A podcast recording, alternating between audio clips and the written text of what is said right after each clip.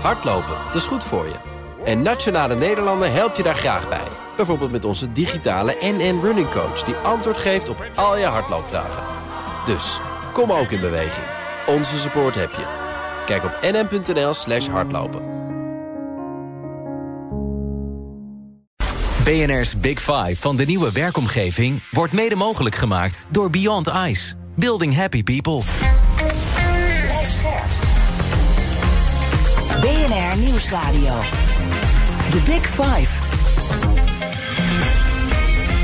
Diana Matroos.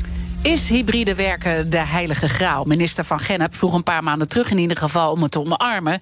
En intussen is er ook allemaal wetgeving uh, in de maak. Maar de CEO van Tesla, Elon Musk, is er intussen helemaal klaar mee. Hij verplicht mensen om naar kantoor te komen. En dus uh, ben ik benieuwd of we misschien wel iets heel anders nodig hebben om tot die ideale werkomgeving te komen. Waar elke werknemer gezond, gelukkig, productief kan zijn. En daarom spreek ik deze week met vijf kopstukken in BNR's Big Five van de nieuwe werkomgeving. En kijken we samen naar zowel de fysieke omgeving als de bedrijfscultuur. Vandaag doe ik dat met Stefan van der Stichel. Hij is hoogleraar cognitieve psychologie aan de Universiteit Utrecht. En ook hoofdonderzoeker van het Attention Lab. En daarnaast schreef hij tal van boeken, waaronder Concentratie en Grip op je aandacht. Stefan, welkom. Fijn dat je er bent. Dankjewel, goedemorgen. We hebben elkaar eerder al een keer gesproken bij uh, Slimme Koppen. En uh, nu ben je weer terug. En even voor de transparantie, dat laatste boek wat ik uh, net noemde, Grip op je aandacht dat heb je samen met een redacteur van dit programma van de Big Five geschreven, Lotte Elbrink. Hè? Ja, dat klopt. Ja. ja. Hey, we gaan het natuurlijk hebben over die concentratievriendelijke omgeving, hoe die eruit ziet. Maar voordat ik dat uh, ga doen, wil ik eerst twee dingen van je weten. Het allereerste, heel belangrijk denk ik om de definitie een beetje scherp te hebben. Wat is nou het verschil tussen aandacht en concentratie? Ja. Want die worden vaak door elkaar gebruikt. Hè? Heel fijn om daarmee te mogen beginnen, inderdaad. Nou, laten we eerst met uh, aandacht beginnen. Uh, aandacht is een soort filter op de wereld. Hè. Je wordt natuurlijk dagelijks met een enorme hoeveelheid aan visuele informatie, maar ook auditief via de oren en de ogen en alle andere zintuigen. Het brein moet selecteren, kan dat niet allemaal verwerken. Nou, dat is aandacht. Aandacht is een filter op de buitenwereld, maar natuurlijk ook op de binnenwereld. Allerlei, je kunt niet alle gedachten tegelijkertijd denken, alle ideeën tegelijkertijd op laten komen brein kan wat dat betreft eigenlijk maar aandacht geven aan één ding tegelijkertijd. Nou, concentratie is het volhouden daarvan. Proberen je aandacht, dat filter, langere tijd op iets te richten. En concentratie is lastig omdat dat filter vrij vluchtig is. Er hoeft maar iets te gebeuren in je omgeving. Iemand komt binnen, iemand begint te praten. Een gedachte borrelt op van binnen. En je concentratie is doorbroken. Hè, omdat je aandacht moet je langere tijd ergens op proberen vast te houden. Dat is belangrijk. Concentratie is belangrijk. Daar kunnen we het misschien zo over hebben waarom dat belangrijk is. Zeker. Maar concentratie is dus hartstikke lastig. Ja. En dat, het is bijna een soort Olympische prestatie om je echt in deze tijd nog langere tijd op iets te kunnen richten. Dat is heel erg ingewikkeld. Maar ook belangrijk, hè, we moeten bewust zijn van de wereld om ons heen. Dus die afleiding heeft ook nut. Maar niet elke afleiding is echt nuttig. En we, we, we, richten onze omgeving op dit moment op een manier in dat best wel veel afleiding is die niet nuttig is. Ja, heb je al een paar hele belangrijke punten aangestipt. En we gaan straks van jou leren hoe we dan toch uh, grip krijgen op die aandacht en vooral ook de concentratie. Um, uh, tweede wat ik van je wil weten, je doet heel veel onderzoek. Je hebt een enorm groot onderzoeksbudget, uh, zag ik. Dus dat is hartstikke mooi voor jou. Dat gaat uh, ook hoe verschillend we naar de wereld ja. kijken. Um, je hebt al eerder ook boeken over aandacht en concentratie geschreven. Wat fascineert jou zo aan aandacht en concentratie? dat je daar zo op hebt gestort. Ja, kijk, de kijk van jezelf op de wereld wordt beïnvloed door waar je aandacht aan geeft. Wat je aandacht geeft, dat is wat je opneemt, wat je opslaat in je hersenen. En dat is ook wat je gedrag later gaat beïnvloeden. En het, het idee dat we allemaal in dezelfde wereld rondlopen, maar op andere dingen letten. En onze aandacht uh, bepaalt dus hoe dat we de wereld allemaal op een andere manier waarnemen. En ja, dat, aandacht is iets heel beperkt. Je kunt niet aan alles tegelijkertijd aandacht geven. En, en dat zorgt ervoor dat we de wereld dus allemaal op een andere manier waarnemen. En dat we het ook moeilijk vinden om de aandacht langere tijd op iets te richten. Juist omdat we ja. die wereld zo in de gaten moeten houden. triggert dat jou? Dat je denkt van. En, en, en ook die concentratie. Dat je denkt, ik wil hier alles over weten. En ja. ook uh, anderen helpen, denk ik dan. Ja, het is iets wat je de hele dag doet. En het is zo waardevol. Hè? We weten dat zuivere aandacht aan iets geven. Um, um, een mooi voorbeeld wat ik altijd vaak geef is op het moment dat je bij een concert staat en, en die artiest kijkt je even aan. Je krijgt even aandacht. Dat, is, dat, dat vergeet je nooit meer. Dus aandacht is denk ik vooral in deze samenleving gewoon heel belangrijk. Moeilijker geworden dan ooit. Maar iets waar we met z'n allen op moeten richten. En het feit dat je wakker wordt en dat gebeurt. Hè, je gaat een beperkte hoeveelheid aandacht op die dag maar kunnen uitgeven. Ja, dat, dat vind ik een heel interessant geheel om te begrijpen hoe dat werkt. Ja, uh, concentratie dan. Daar gaan we nu even wat meer over uh, op inzoomen. Uh, daar zijn ook een hoop mythes over. En ik begrijp ook dat je daar best wel aan ergert. Want heel ja. veel dingen zijn niet wetenschappelijk onderbouwd. Neem even ons mee in jouw ergernis. Je ziet hem al volgens mij. Ja. weet je, ik ben wetenschapper. En um, ik vind het belangrijk dat wat ik vertel wetenschappelijk onderbouwd is. En um, er zijn best wel veel. Boeken op de markt over concentratie. die niet door wetenschappers geschreven zijn. En dan krijg je hele makkelijke uitspraken. Zoals? Uh, we kunnen ons nog maar een x aantal seconden concentreren. Dat is het boek van Johan Hari dit jaar uitgekomen. En op de achterflap, uh, ik pakte hem op de achterflap meteen al mijn irritatie. De Amerikaanse tiener kan zich nog maar 19 seconden concentreren. Ja, het klinkt natuurlijk supergoed, maar als je er heel even over nadenkt, is het natuurlijk een uitspraak die nergens op slaat. Um, nou, allemaal van dat soort mythes. Uh, en het jammer is een beetje, het is wel goed om de aandacht te trekken, maar het, het gesprek zou erover moeten gaan. Um, zonder alle dramatiek. Maar hoe kunnen we het nou echt doen? Mm -hmm. hoe, hoe, kunnen we onze concentratie verbeteren? En wat zegt de wetenschap daar nou echt over? Want jij zegt wel um, dat onze concentratie wel echt onder druk staat, toch? Ik bedoel, het is wel uh, veranderd. Je hebt ja. het uh, ooit een aandachtscrisis genoemd. Ja. Ik denk wel dat we kunnen stellen dat het moeilijker is geworden dan dat ooit. Dat is trouwens weer wat anders dan concentratie, denk ik dan, aandachtscrisis. Ja, uh, ja. Nou, voor nu eventjes denk ik wel. Want de aandacht verstoort de concentratie natuurlijk. Dus op het moment dat er een crisis is van onze aandacht... dan, dan zal de concentratie daar, daar, daar zeker ook onder lijden. Maar dat betekent niet dat dat structureel van aard is. En ik denk dat we genoeg mensen zijn die nu luisteren... en die hele goede dingen in hun leven toepassen... zodat goede concentratie nog steeds mogelijk is. Het is niet verloren. We zijn niet ineens dat we nu een brein hebben... wat zich niet meer kan concentreren. Niet meer de potentie heeft om zich te concentreren. Maar er is meer uitdaging gekomen. Het is moeilijker geworden dan ooit. Ik bedoel, dat, is, dat zien we allemaal. Er zijn prikkels om ons heen die, uh, die de aandacht proberen te grijpen. De wereld is, ons in, is, is in onze broekzak. Uh, we zijn heel erg geneigd om die informatie te er, erbij te pakken. Omdat die apps natuurlijk heel erg ontwikkeld zijn om onze aandacht te grijpen en vervolgens zo lang mogelijk vast te houden. Dus het is veel meer een uitdaging geworden. Mm -hmm. Maar we hebben controle over onze omgeving. En dat brein is flexibel. Dat brein kan even minder goed kunnen concentreren. Maar als je daar de goede aanpassing aan doet, dan, dan is goede concentratie nog steeds mogelijk. Ja, en toch dan uh, denk ik dat ik even een uitdaging beschrijf die we allemaal hebben. In ieder geval ik uh, wel. Kijk, je weet gewoon dat het door je smartphone komt ook. Veel, ja. He, voor een, ja. Denk voor een belangrijk deel. Zeker. Dus ik bedoel, ik ben met mijn werk überhaupt de hele dag met informatie bezig. En dat is inderdaad steeds meer geworden. Dus dat vind ik ook wel een uitdaging om dat allemaal uh, te kunnen verwerken. Maar daarnaast heb je al die pingeltjes en al die social media. En dan zou je denken, joh, zet het uit. Ja. Uh, doe het weg. Ga een boek lezen. Ga muziek. Ga lekker wandelen. Ja. Maar zelfs wandelend uh, ben ik nog bezig om op elk pingeltje te reageren. Wat, wat, wat zegt dat nou over ons? Want ik ben niet uniek. Dat zeker niet uniek. Nee, nee, het zegt over ons dat we het brein gek is op nieuwe informatie. Dat weten we. Het is een lerend systeem. Dus mm -hmm. als er iets nieuws in de omgeving is, dan vinden we dat per, per, definitie al heel erg interessant. En dan gaat het brein zich daarop richten. Het betekent ook dat die apps heel erg goed zijn geworden in precies het aanbieden wat voor jou belangrijk is. Dat is natuurlijk het bijzondere aan deze tijd. Dat je iets opent en wat jij opent zal heel anders eruit zien dan iemand die naast je staat en die, en die, en die bepaalde app opent. Maar het is toch gewoon een verslaving? Want uh, ik bedoel, een, een, verslaving is altijd als je het gewoon realistisch aan jezelf kan uitleggen. Mm -hmm. Het is niet goed, maar je blijft het wel doen. Dan is het een verslaving, denk ik. Ja, nou, is verslaving. Vind je dat weer zo'n mythe?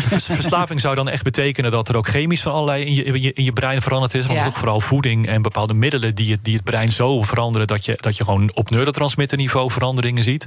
Uh, dat zal met dit niet zo zijn. Ik denk dat okay. uh, als jij een. Stel je voor dat je een, een ontzettend leuke. Je gaat naar een festival en je vergeet je telefoon. Ik bedoel niet dat je aan het einde van de dag gaat trillen. Ik bedoel, je hebt het enorm naar je zin. Heel veel mensen vinden het ook juist weer heel fijn om dat eigenlijk te ervaren. Van oh, ik heb hem helemaal niet nodig. Het probleem is de nabijheid. Ja, maar ik merk wel, nou, dus ik vraag me af, misschien ben ik toch verslaafd.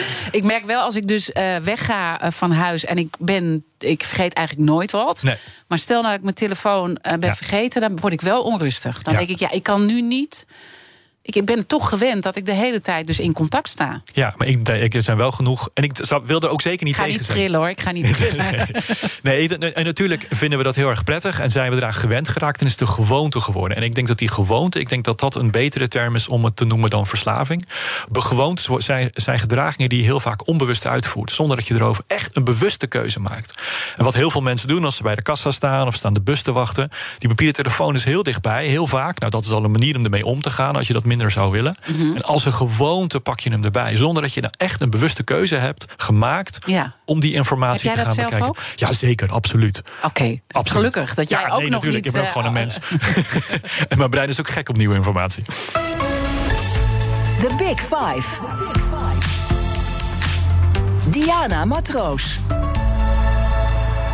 Mijn gast is Stefan van der Stichel. Hij is hoogleraar cognitieve psychologie aan de Universiteit Utrecht. En gelukkig kunnen we met jou vanuit de wetenschap eh, spreken en voorbij alle mythes komen. En dan kom ik ook bij het punt: concentratie is eh, wel belangrijk eh, natuurlijk. Wat gebeurt er op het moment dat je volledig in je concentratie zit? Wat gebeurt er dan? Ja, wat er dan gebeurt is dat je eigenlijk al je aandacht op één zo'n taak richt. En heel vaak is dat niet het geval. Heel vaak zijn er ook andere dingen, zijn er continu gedachten die opborrelen, of zijn er dingen de omgeving die, eh, die je aandacht verstoren. En wat je eigenlijk dan moet voorstellen is, ik, ik, ik, noem, ik noem het dat een soort werkbank. En daar ligt gereedschap op. En op het moment dat je een bepaalde taak uitvoert, dan ligt er de juiste gereedschap op die werkbank. Maar wat heel vaak gebeurt, dat er dan hè, dat er even snel iets tussendoor moet, dat er even iets gebeurt. En dan moet de hele tijd die gereedschap eraf en er moet nieuw gereedschap op. Dus je bent eigenlijk ben je vaak aan het wisselen tussen die taken. Ja. En dan ben je dus nooit een langere tijd echt met die ene taak bezig. En dat is volgens mij wat flow is. En mensen vragen me wel eens, hè, wat is flow dan? Ja. Nou, flow is volgens mij een staat van zijn waarin je alleen maar bezig bent met waar je op dat moment mee bezig moet zijn. En de rest vergeet je. Dat is ook wel lekker, toch? Ik, vind een flow altijd heerlijk. Flow is fantastisch. Ik, bedoel, en, en ik, eh, ik, ben een, ik ben een tennisser. Heel veel mensen herkennen dat misschien van sport. Ik, er, ik ervaar flow het meeste in sport. Dat ik helemaal eigenlijk vergeet waar ik ben. Ja. En op het moment dat je dat realiseert, ben je al te laat. dan ben je er alweer uit. Maar het zijn van die momenten dat het helemaal vanzelf lijkt te gaan. En ik zou bijna willen zeggen, je ego. Ben je helemaal niet meer bezig met jezelf. Met wat je vanavond moet gaan doen. Met de omgeving om je heen. En eh, ja, daarom vind ik Geeft de ook een bepaalde rust, denk ik. ja, daarom vind ik de Pomodori-techniek ook zo onbegrijpelijk. Want de Pomodori-techniek, voor de mensen die het niet weten... moet je een kookwekker zetten. Ja. En na 25 minuten gaat hij af en dan moet je een pauze gaan nemen. Maar dat is niet, helemaal niet handig. Stel, je zit in een flow en die, en die kookwekker gaat, dan ben je eruit. Ja. En op het moment dat je merkt dat het goed gaat, moet je lekker doorgaan met concentreren en moet je niet stoppen. En daarom is het in die kantooromgevingen ook zo lastig als iemand zegt: Ja, maar ik heb mijn collega even nodig. Ja, maar die zit misschien in een flow. En dat gaat er misschien wel heel veel lang weer tijd Ja. weer duren voordat die flow weer terugkomt. We gaan Dus straks natuurlijk ook lastig vallen. uitgebreid met jou bespreken van hoe dan het kantoor er, eh, weet je hoe je dat moet inrichten en Ja. hoe we ook moeten werken en welke cultuur dat vraagt, ook met het hybride werk. Hè. Dus daar gaan we nog helemaal op in. Maar het is denk ik goed om nog even te kijken welke factoren nou bepalen dat je in een flow komt. Ja, en het belangrijkste is motivatie. Ehm, stel, eh, mensen willen dit, dit, dit gesprek misschien nu volgen, dat vereist concentratie. Nou, op dat wij nu zouden zeggen, is dat wij aan het einde van de uitzending een prijsvraag, een, een, een prijsvraag uit, uitgeven. En de winnaar krijgt 5000 euro. En die kans is heel hoog. Eh, we, we geven er 15 of 20 geven daarvan weg. Dus de kans is echt groot. Nou, wat er dan gaat gebeuren is, de concentratie van de mensen gaat natuurlijk luisteren, gaat gigantisch omhoog. Ja. Dus als je echt gemotiveerd bent en het is heel belangrijk voor je, dan, dan kun je enorm lang concentreren. Ook als, er een om, ook als er in de omgeving wat prikkels zijn. Dus het valt ook dan te trainen, denk ik. Het valt absoluut te trainen. Eh, eh, als je het langere tijd niet gedaan hebt. Ik sprak met de mensen van de luchtverkeersleiding. Nou, dat, is, dat vind ik interessant, omdat dat misschien wel de moeilijkste concentratieklus voor Nederland is. Ja. Als je hoort wat die mensen moeten doen, het is ongelooflijk. Maar als zij op vakantie zijn geweest en ze komen terug, dan krijgen ze een makkelijkere dienst. Want ze weten, oké, jij bent op vakantie geweest, je zit er. Je, je, je concentratiespier, zullen we maar zeggen, is op dit moment nog even niet getraind. Dus het is echt een spier. Ja, nou ja, het is natuurlijk Nou ja, niet, niet, niet het is niet letterlijk, echt een spier, maar maar het is een beeldspraak. Ja. het is wel een beetje hoe het werkt. Het is absoluut hoe het werkt. En je, je, je kunt er daarmee vergelijken. En niet iedereen kan een bodybuilder worden. Vertel me er alles over. Mhm. Maar we hebben allemaal wel een soort maximale spierkracht die we kunnen bereiken. En er zijn grote individuele verschillen. De een kan zich van nature nu eenmaal beter concentreren dan de ander. Maar we kunnen wel allemaal proberen naar het sportschool te gaan en proberen die concentratie te vergroten. Oké, ik wil zo even wat tips met je doornemen hoe je daartoe komt. Maar eerst denk ik nog even de urgentie eh, nog duidelijker maken dan eh, dat die al is. Stel nou dat je die concentratie niet hebt. Wat is dan de impact op ons als mens? Ja, een aantal dingen zullen dan een rol spelen. Het heeft onder andere te maken met mentale vermoeidheid. Op het moment dat je moeite hebt met concentreren, zul je ook eerder afgeleid worden. Nou, ik had net het verhaal over de werkbank verteld. Dat je steeds moet wisselen tussen die taken. Dat kost gewoon mentale kracht. Dus we weten dat mensen die gedurende de dag heel veel zijn onderbroken en zich ook hebben laten onderbreken, dat het dus een succesvolle afleiding was, die zijn vermoeider en hebben hogere stressniveaus gehad ver- vergeleken mensen die eh, langere tijd zich hebben kunnen concentreren zonder afleiding. En kan het echt eh, een hele negatieve gevolgen uiteindelijk hebben als je continu niet in je concentratie zit? Ja, op het dat je dat wel wil, je wil je concentreren, maar het lukt niet omdat je steeds wordt afgeleid. Dat is een belangrijke uh, factor, denk ik. Dat, dan levert dat veel stress op. En te veel stress is niet goed. En we weten allemaal waar dat toe, waar dat toe kan leiden. Dat is een van de factoren die, uh, nou ja, die kan zorgen voor uitval. Um, een tweede belangrijke factor is informatie wordt simpelweg minder goed opgeslagen. We weten uit allerlei studies dat op het moment dat mensen onderbroken worden, dan worden bepaalde hersengebieden die actief zijn bij informatieopslag, zoals de hippocampus, worden minder actief. Dat betekent dat de informatie minder goed wordt opgeslagen. Mm -hmm. Dus als jij studeert en je laat je onderbreken, dan is die informatie minder goed. Oké, dus alle reden om dit uh, gewoon uh, goed te gaan trainen. Ja. en nu zijn we allemaal even wakker, want nu gaan we echt eventjes van jou horen hoe je dat uh, praktisch aanpakt. Hoe, hoe, hoe ga je die, die nou ja, de beeldspraak van de spier, hoe ga je die mhm. trainen? Nou, er zijn heel veel factoren die erbij een rol spelen. En heel veel, ten eerste is de omgeving, uiteraard. Je moet je omgeving zo inrichten dat je dus niet laat. Uh, uh, dat je niet omringt met allerlei zaken die je zouden kunnen afleiden. Ja. Je noemde het al een beetje de pingetjes van notificaties. Nou, het is toch even goed om daar een keer een uurtje in te investeren. Van hoe ga ik daar nu precies mee om? Hoe, met, met welke apps omring ik mij nu eigenlijk? Moet je echt al je apps op deze telefoon hebben? Heb je misschien thuis een tablet waar ook die eh, apps op geïnstalleerd kunnen zijn? het klinkt allemaal flauw, maar het, is, het zijn wel vrij simpele dingen die je kunt doen om eens even te kijken van heb ik al die apps wel nodig? Um, en um, heb ik alle notificaties nodig. Eh, binnen organisaties is het echt nodig dat je de hele tijd bereikbaar bent? Dat zorgt natuurlijk ook voor een enorme verstoring van je eigen concentratie. Als in de bedrijfscultuur je geacht wordt om de hele tijd bereikbaar te zijn. Ja, daar gaan we zo nog even wat dieper op in. Uh, maar wat ik eigenlijk zou willen voorstellen is dat je ook vertelt hoe je tot dat meditatieve uh, komt en rituelen die daarbij belangrijk zijn. Ik begrijp dat Beethoven die had ook rituelen om. Ja, hij plande zijn dag de hele dag. Hij had, hij had elke dag dezelfde, dezelfde volgorde van zijn taken. Dus hij maakte een soort dagindeling. En die dagindeling die was, die was, die zat heel strak in elkaar. Dat waren duidelijke blokken. Dus hij hield ook gewoon rekening met waar zitten mijn pauzes. Want uh, het, het, het concentreren, het leren concentreren hoort ook bij dat je op het juiste moment pauze neemt. Dat je ook uh, je concentratienetwerk in je brein zich de mogelijkheid weer geeft om op te laden.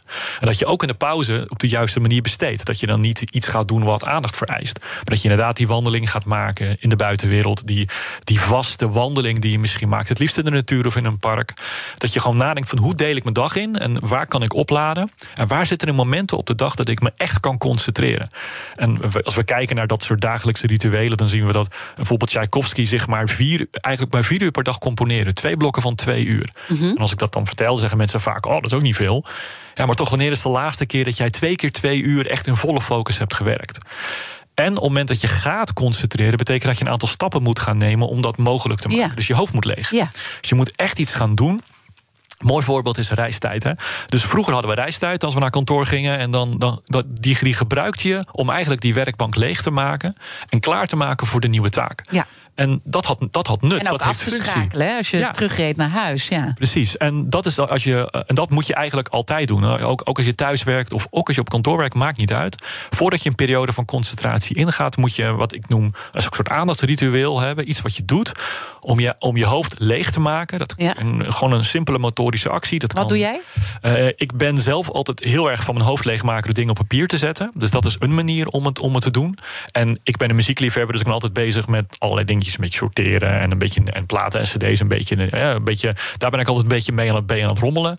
En dan, maar dan merk ik, oh, ik, ben, ik probeer in een flow te komen. Het is geen uitstelgedrag. Uitstelgedrag is iets heel anders. Je kunt niet van jezelf verwachten dat je meteen je laptop opengooit en gaat beginnen. Dat kan niemand. Dat heeft met die werkbank te maken. Er ligt gewoon nog allerlei spul op en die werkbank moet leeg. Heel interessant. Maandag uh, dan is Hans van Koningsbrugge. Hij is hoogleraar geschiedenis en politiek van Rusland te gast. Het is een nieuwe week van de Big Five bij Paul van Liemt over Poetins Rusland. Abonneer je vast op onze podcast via je favoriete podcastkanaal. Dan mis je geen aflevering.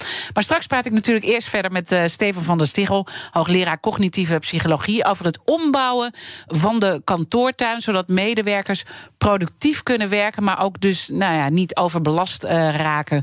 En, en hoe je dan de omgeving werkomgeving moet inrichten. En ook hoe je dat nou thuis het beste kan uh, inrichten. Want we werken natuurlijk toch meer thuis. Blijf luisteren. Business Booster. Hey ondernemer, KPN heeft nu Business Boosters. Deals die jouw bedrijf echt vooruit helpen. Zoals nu, zakelijk tv en internet, inclusief narrowcasting... de eerste 9 maanden voor maar 30 euro per maand. Beleef het EK samen met je klanten in de hoogste kwaliteit. Kijk op kpn.com slash businessbooster. Business Booster. Hardlopen, dat is goed voor je. En Nationale Nederlanden helpt je daar graag bij. Bijvoorbeeld met onze digitale NN Running Coach... die antwoord geeft op al je hardloopvragen. Dus, kom ook in beweging. Onze support heb je. Kijk op nn.nl slash hardlopen.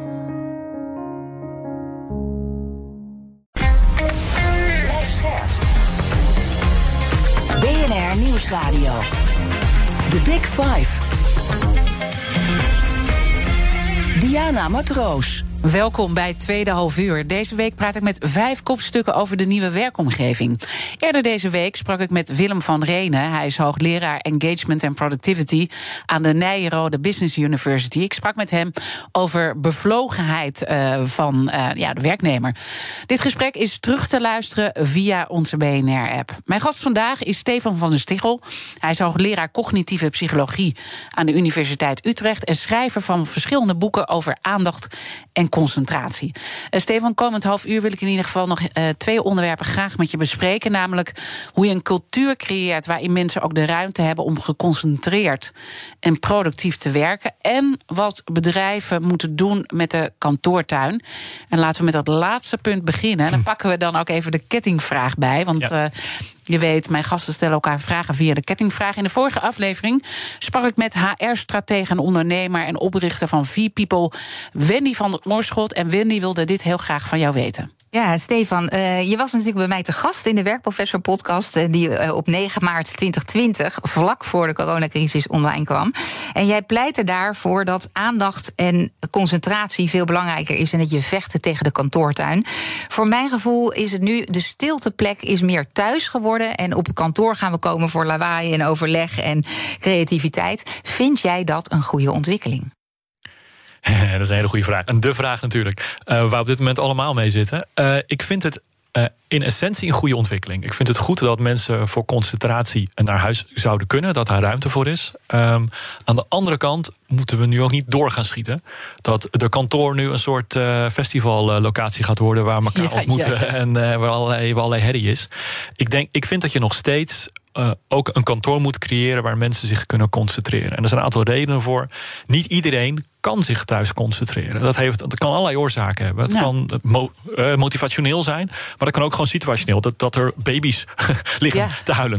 Dat, dat, de, dat de ruimte niet op orde is. En dat mensen het gewoon, of dat mensen het gewoon heel leuk vinden om collega's tussendoor even te spreken. Ja. En we um, kennen natuurlijk ook de heftige verhalen dat er heel veel huiselijk geweld is sinds iedereen uh, ja. thuis moet zijn. Ja. Hè? Dus, dus dat is gewoon, ja, überhaupt vind ik absurd aan dat thuiswerken. We hebben dat eigenlijk gewoon. Het is er doorheen gedrukt zonder ja. met de situatie rekening te houden. Ja, precies. En dat wordt, nou ja, een, een term wat we denk ik nu echt moeten laten vallen, is dan toch neurodiversiteit. Hè. Er zijn, iedereen zit anders in elkaar. En als we mm -hmm. iets geleerd hebben de afgelopen paar jaar, is dat we daar rekening mee, moet, mee moeten houden. En we kunnen nu niet een one-size-fits-all oplossing gaan kiezen. Dat we zeggen, oké, okay, iedereen gaat zich thuis maar concentreren. Want dat zullen een aantal mensen heel prettig vinden. Ja, eindelijk.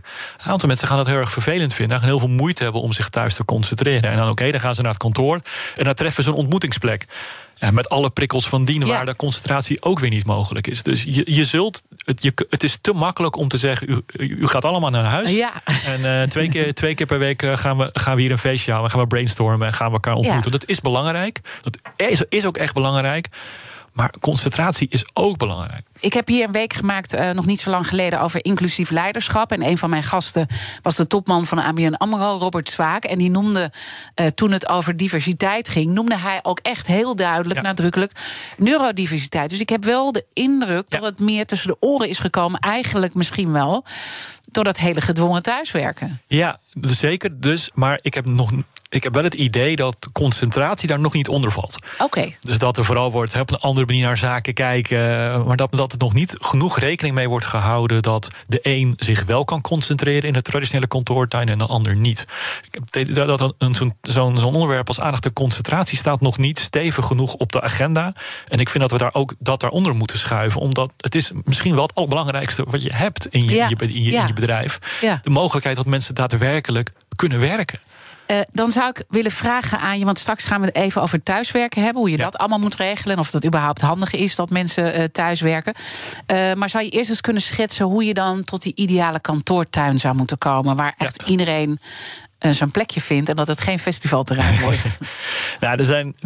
een- we hebben de eerste gedeelte van de uitzending gehad over prikkels en zaken die afleiden en de omgeving goed inrichten. Daar begint het. Het begint met een plek waarin weinig visuele afleiding is. Heel veel kantoren hebben nu heel veel glas. Ziet er prachtig mooi uit. Maar het nadeel van glas is, er wordt natuurlijk mensen lopen langs. Ook scholen zien we dat die nu eh, nieuwe scholen worden gebouwd met veel glas. Ja. Ziet er heel transparant uit. Heel mooi ook. Maar het is niet goed Leidt voor. af. Het leidt af. Ja. Aan de andere kant wil je ook geen omgeving waar mensen in een hokje zitten en de deur achter zich dicht moeten trekken. Want dat, dat is claustrofobisch en dat willen mensen ook niet. Dus je zult, je zult een ruimte moeten creëren waar en er weinig visuele afleiding is. Dat kun je natuurlijk met heel veel groen. Hè, mooi, ja, je, kan allerlei, je, kan- je, je kan een kantoor ontwerpen dat er veel groen te zien is. Waardoor mensen wel gewoon langs kunnen lopen, maar niet voor afleiding zorgen. Ehm, dus je moet nadenken over zichtlijnen. Eh, wat, is er, wat gaan mensen te zien krijgen waardoor ze mogelijk afgeleid kunnen worden? Oké. Dus, eh, en het tweede is eh, auditief. Dus het moet ook st- stil zijn. Maar ook weer niet zo stil dat als iemand zegt dat het keihard door de ruimte heen galmt, zullen we maar zeggen. Ja, dus veel ja. bedrijven zijn nu in die mooie oude industriële panden. Ziet natuurlijk prachtig mooi uit. Maar het akoestisch zijn een drama. Het Ja. Eh, en dan ook nog eens een keer een printer in een hoek. En een koffiezetautomaat in diezelfde ruimte. Nee. Als je aan de ideale kantoortuin denkt, dan moet ik altijd aan de universiteitsbibliotheek denken. En voor de mensen die daar nog, nog nooit geweest zijn, dat is een super rustige plek. Ja. Ehm, je komt binnen, er zit iemand bij de receptie. En je weet al, ik ga mijn mond moeten houden, want er zit iemand die houdt het in de gaten. En allemaal boeken, dat geeft ook een soort rust. Hè. De omgeving is echt ingericht van hier, hier is kennis. Ja. Ehm, dus je wordt eigenlijk al genudged, zal ik maar Ja. zeggen, om binnen te komen. En, en ik ken ook bepaalde bedrijven, vind ik heel mooi, die dan bijvoorbeeld een, die hebben een stilteruimte met een hele zware deur.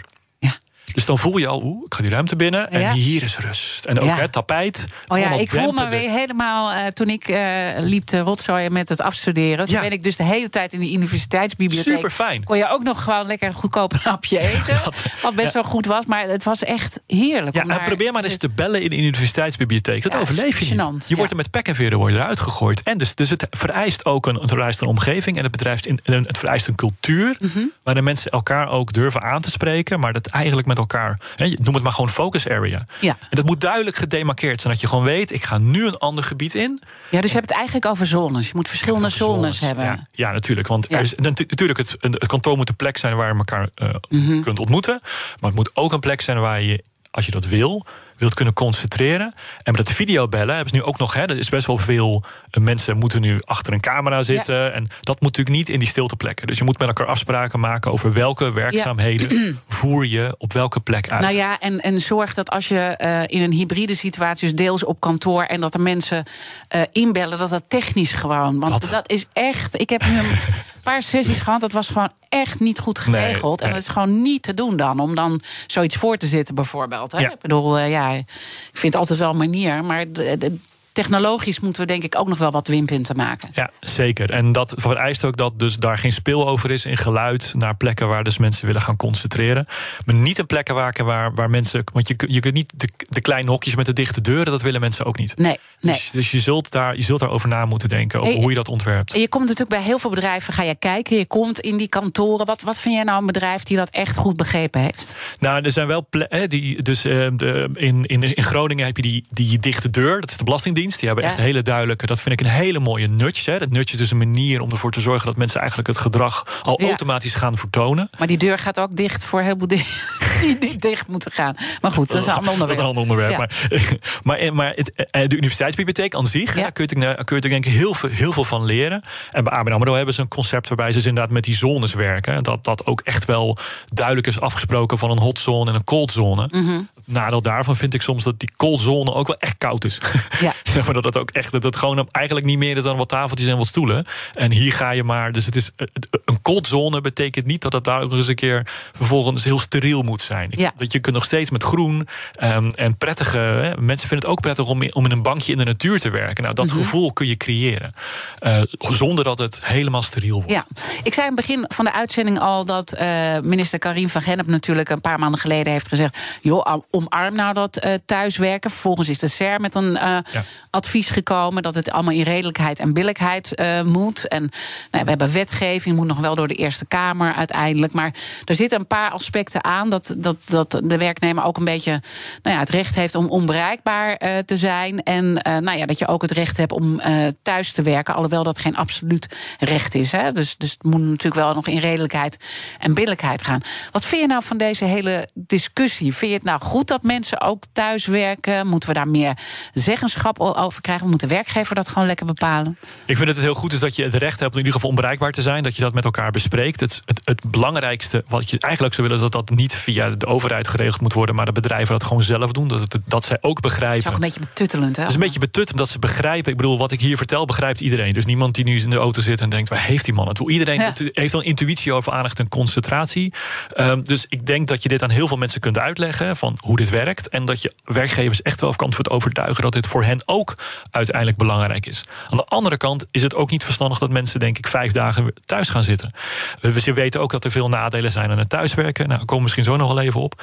Maar je wil ook, ik snap wel dat grote bedrijven in Amerika de, de werknemers heel graag wil terug naar kantoor willen Ja, krijgen. ik noemde Elon Musk. Die is er gewoon helemaal klaar mee. Want waarom moeten mensen naar kantoor? Nou, ten eerste is toch die creativiteit en de, en de binding. Dus we hebben mensen die bijvoorbeeld nieuw zijn in een bedrijf, die, die je dingen moeten leren. Als die in een kamertje zitten en die moeten thuis dat allemaal op die manier maar leren over de bedrijfscultuur, dat werkt niet. Creativiteit weten we ook ontstaat als je fysiek met elkaar in een ruimte zit. Als je elkaar aan kunt kijken. Als je na zo'n sessie even naar het koffiezetautomaat loopt en even daar wat bespreekt. hey, dat is een goed idee. Dat is Ja. echt wat we nodig hebben. Ja.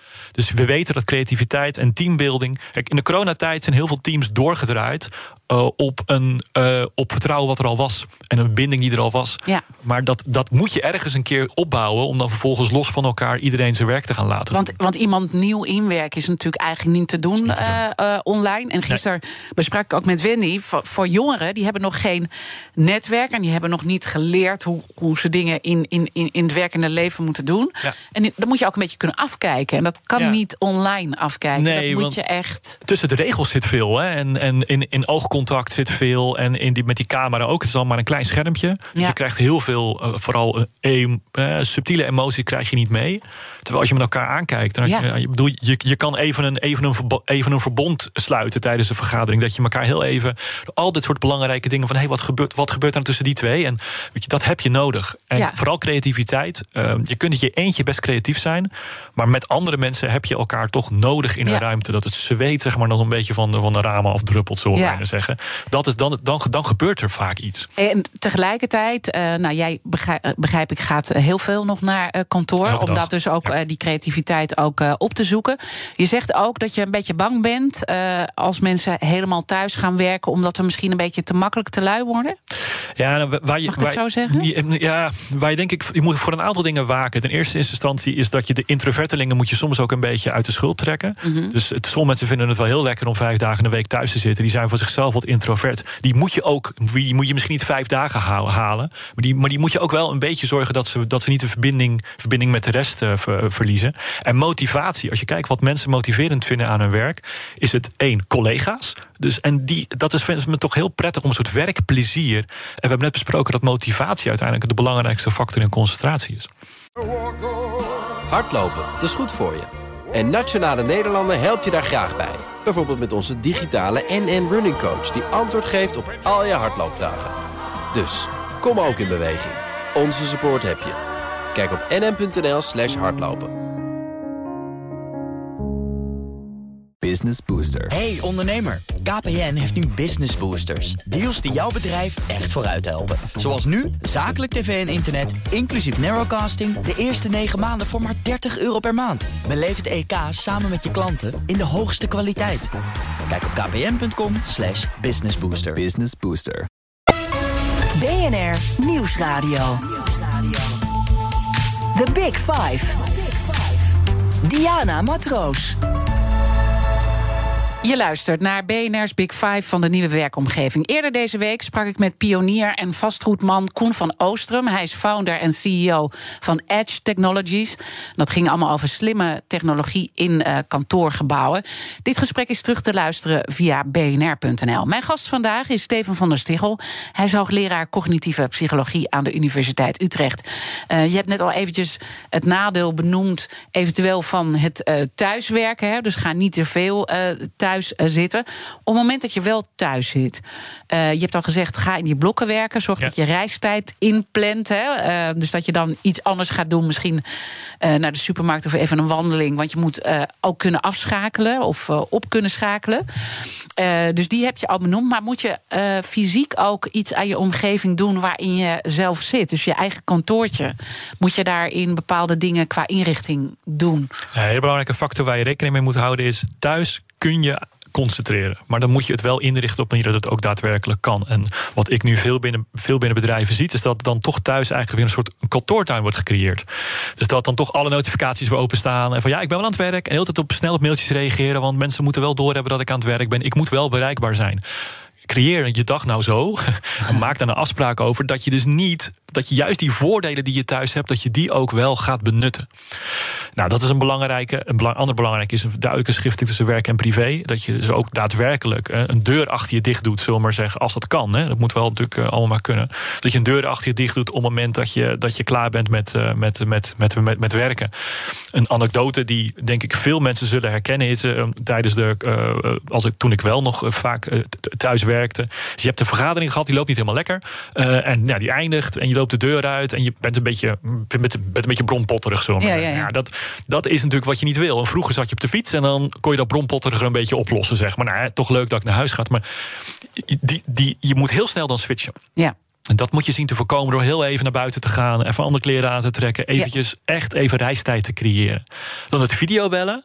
Hele belangrijke factor is wat zie je vaak gebeuren bij videobellen is die vergadering duurt 59 minuten en 59 seconden en dan ga je door naar de volgende ja, videovergadering. Ja, ja, heel dan heb je dus niet die wisselkosten waar we het eerder over gehad hebben, dat je jezelf de mogelijkheid geeft om je klaar te maken voor een volgende vergadering. Dus er zijn bedrijven, Rabobank, waar uh, bij bepaalde onderdelen als je een vergadering inplant 40 minuten. Ja.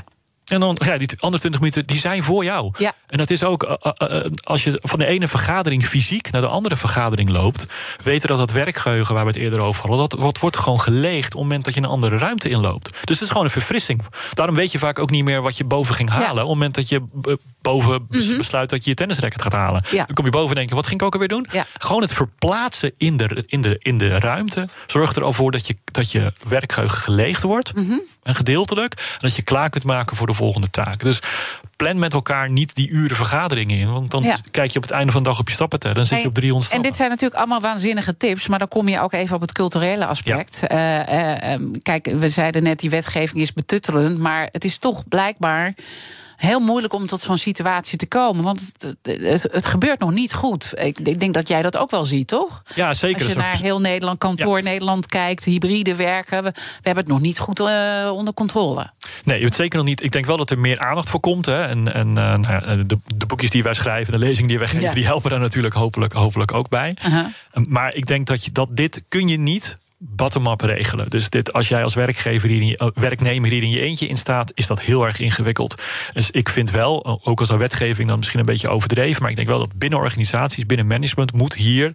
Dit moet op de agenda komen. Ja, En ik heb concentratieambassadeurs heb je het over, ik heb, als, ik. heb als gepleit voor een concentratieambassadeur. Gewoon iemand eh, die dit onderwerp eh, eh, onderhoudt. Want wat zie je bijvoorbeeld veel in kantoortuinen ook is... dan worden de regels gemaakt en dan een weekje of drie oh, versoepelt het weer... en daarna, dan, dan, dan is het bij een heidagsessie... heb je met ballen wat bedacht en dat, en dat vervaagt dan weer. Dit is wat structureel op de agenda zou, zou moeten staan... bij allerlei type overleg. Hoe gaat het eigenlijk met de concentratie? Kan iedereen zich nog wel concentreren? Want wat voor jou werkt, hoeft voor de ander niet te werken. En dat maakt het heel interessant. Ja, dus je kan ook niet zeggen van we, we verbieden om mensen mailtjes te sturen s'avonds. Want voor de een werkt dat juist heel goed en voor de ander niet. Dus je moet echt maatwerk uh, moet je verrichten. Ja. Uh, dus dat is denk ik uh, een belangrijk gegeven.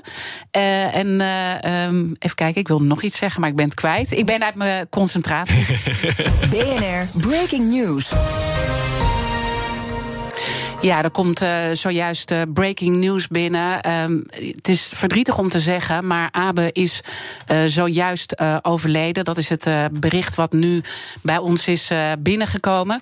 Um, we weten natuurlijk al dat hij de hele tijd in kritieke toestand lag. En Abe, de voormalige premier van Japan, die was bij een, een verkiezingscampagne, heeft daar een speech gehouden en is uiteindelijk ja, neergeschoten en in kritieke toestand in het ziekenhuis gebracht. Het laatste nieuws is dus nu dat hij uh, is uh, overleden. Uh, de schutter, weten we ook, is opgepakt. Um, wat het motief is, is nog niet helemaal duidelijk. Het schijnt niet te maken te hebben met een politiek motief. Dus het is allemaal nog vrij onduidelijk hoe dat is gebeurd. Maar dit is dus het laatste nieuws. En wat er nog meer verder allemaal gebeurt, dat horen jullie natuurlijk hier op deze zender op BNR. Ja, het is even schakelen. Ja, schakelen. Ja, het is, het is gewoon wat een fantastische man is dat geweest. Die heeft zoveel. En ik vind het echt heel heftig ja, uh, dat ja. dit uh, gebeurt. We gaan toch even afronden. Ja.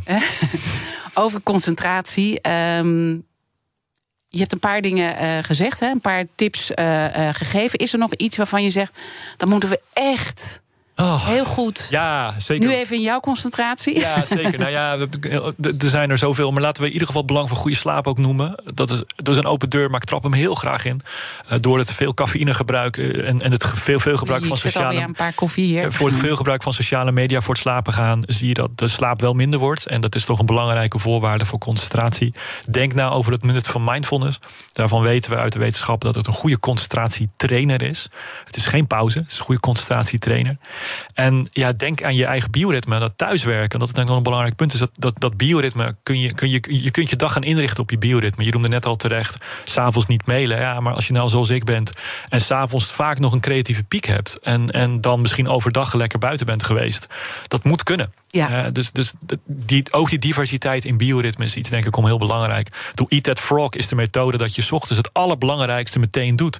als je nou geen ochtendmens bent, staat het hele Eat That Frog nergens op. Ja. Dus daar moet je ook, ook bij jezelf over nadenken en met elkaar bespreken. Als je het van elkaar weet, dan, dan, maar dan moet je ook niet s'avonds gaan appen. Want dan, is het, dan komt het binnen op de telefoon van iemand die op dat moment niet aan het werk is. Ja, dus het vraagt ook echt een bepaalde discipline. Hè? Om, om, ik denk dat dat ook wel de belangrijkste les is. Je moet er dus echt tijd voor maken, echt proactief om tot concentratie te komen. Met dus dat ritueel wat je mm uh, beschreef.